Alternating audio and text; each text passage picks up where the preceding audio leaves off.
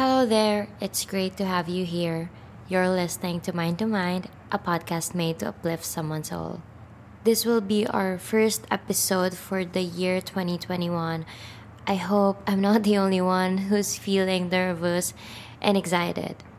At dahil bagong taon na naman, saktong-sakto yung topic na pag-uusapan natin today. It takes a lot of courage to face another year, but we should face it with full confidence. So, speaking of confidence, we're going to talk about the ways on how we would be able to regain our beauty and confidence now that we're about to face another stage of our lives. It's easy to say that in order to look beautiful, you must feel beautiful. But it's not the case for everyone. Not everyone finds it easy to wear their confidence. Not everyone can embrace their flaws or imperfections easily. I don't know if you guys noticed, but when we were still a child, we never had an idea that the word insecure even existed most of the time we're not even aware that we're lacking something or that we have flaws or weaknesses. It's not just because we're ignorant, it's because no one made us feel that way in the first place. Do you get me? I don't know if you get me, but yeah, it is what it is. Anyway, as we grow older, we're starting to get a glimpse of the world's standards, especially now that we're very exposed to social media, right? it probably begins with your family, to your school, to your friends, and to your environment. Tapos pasa-pasa na siya. Yung mga standard na yun, meron siyang pinanggagalingan. And most of the time, yun yung paniniwala ng family natin, or ng school natin, ng mga kaibigan natin. Or yung mismong environment lang natin, yung culture, yung mga tao sa paligid natin. By then, we'll start comparing ourselves to other people. Kasi namumulat na tayo sa reality na kung ano yung meron tayo, hindi pa pala yun sapat. Na dapat pala meron tayong sinusunod na standard, which is yung standard na pinamulat sa atin habang lumalaki tayo. We started hating our weaknesses and flaws. We couldn't acknowledge our shortcomings. It's not because we knew about it all along it's because society forced us to see what we should have instead of embracing what we actually possess. It's a sad reality, but that's how it works. And it's really sad. It's really sad to see people bringing themselves down. We were so happy when we were a child because everything looks easy and wonderful. But now that we left our comfort zone, we must use this as an opportunity to see more of our worth because you matter and your value is priceless.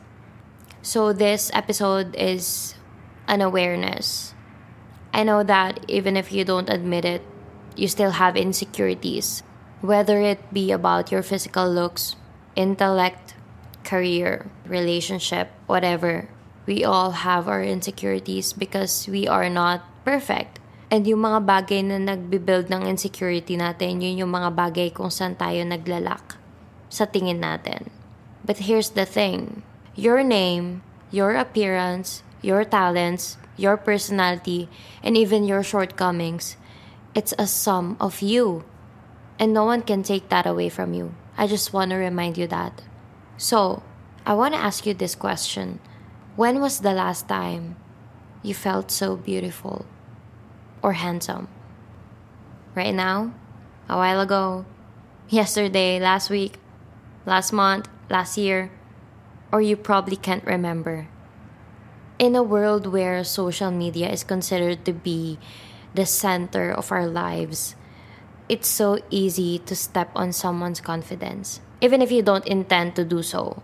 Flexing your career, lifestyle, appearance, power, and fame is so so easy that it's getting more scary day by day.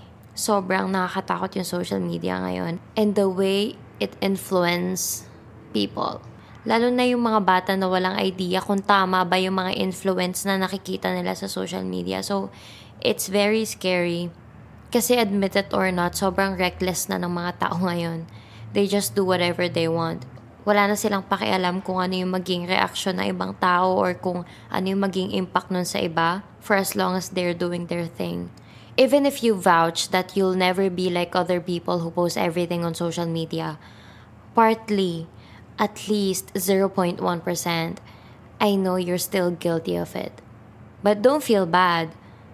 That's just how powerful social media is. It takes over you mentally and emotionally. And I know it's so exhausting. I felt that way years ago, but not anymore. I'm in a happy place right now. I'm mentally healthy. That's why I'm saying all these things to you because it's possible. You can overcome it. Kaya we should learn how to balance everything. We should know when to stop. Stop proving yourself to other people. Prove yourself to you first, and the rest will follow. You don't need to have fair skin so you can say that you're pretty. You don't need to be slim so you can just say that you're sexy. You don't need to work on your abs just to say that you're manly. You don't need to be tall and bulky just to say that you're strong. You don't need to be rich just so you can say that you're successful. You don't need to be smart just to prove that you know everything.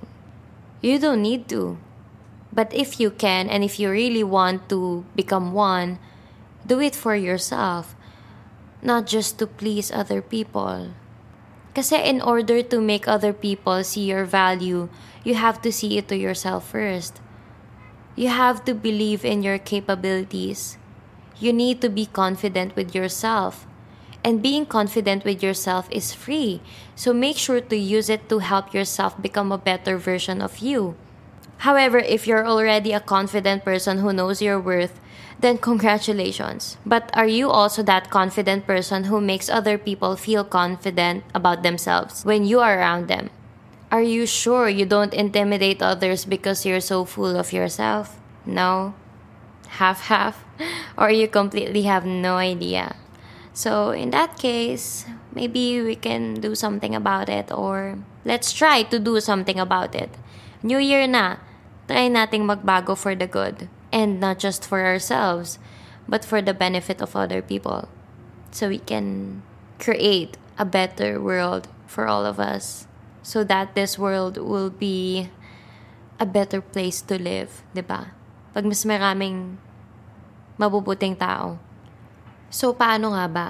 How are we going to help these people who are having a hard time finding their confidence?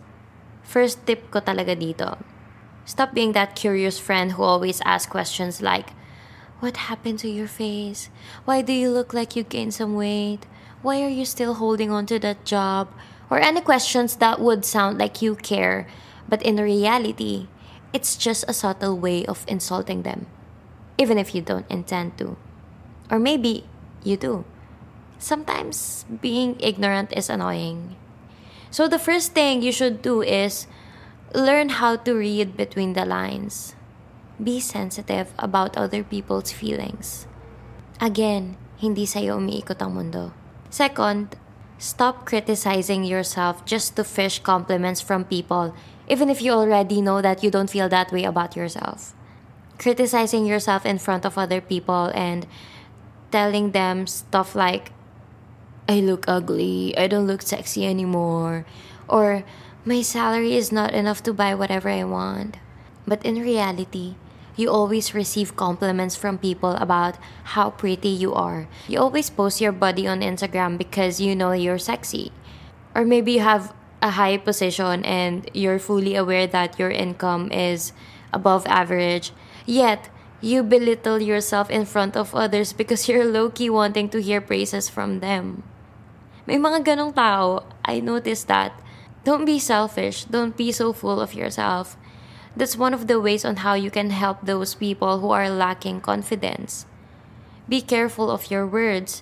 It might seem little to you, but it might be the biggest insecurity of the person who's listening to your empty rants.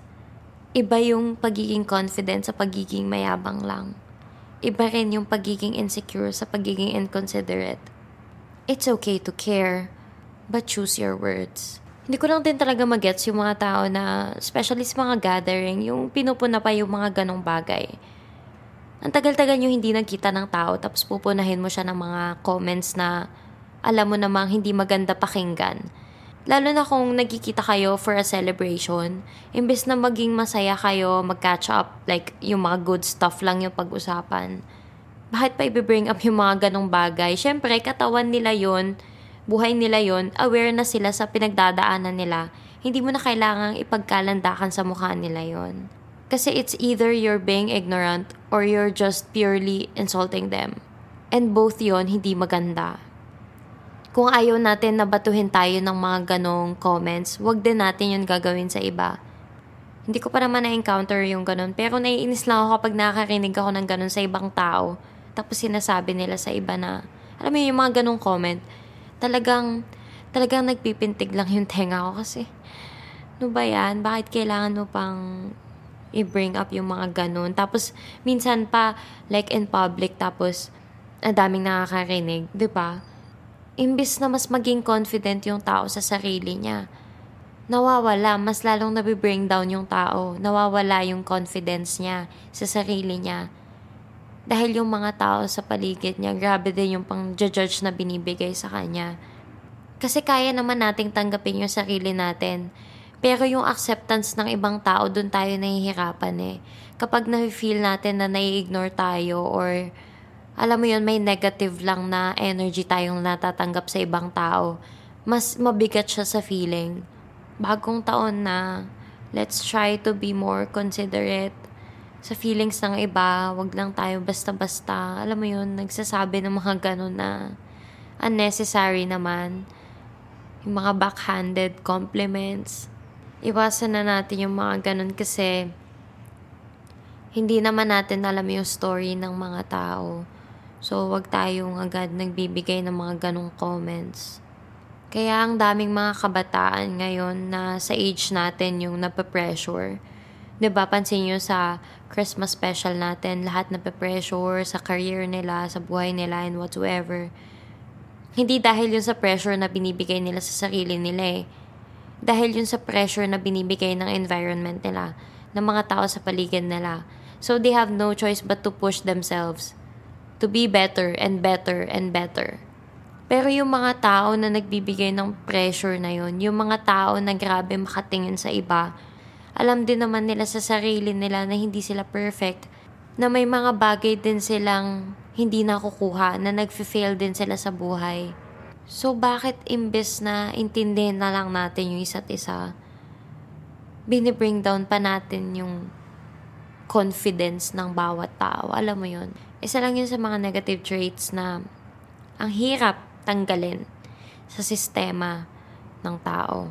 So, sana mas maging open tayo to change for the good. Wala namang masama sa pagbabago kung para naman yun sa ikabubuti ng maraming tao. At pati na rin sa sarili natin, di ba? it's growth. Kaya sana mas maging open tayo sa ganong klase ng growth. So before ending this podcast, I just want to say that you're amazing just the way you are. Also, I've decided to recommend a song in every episode.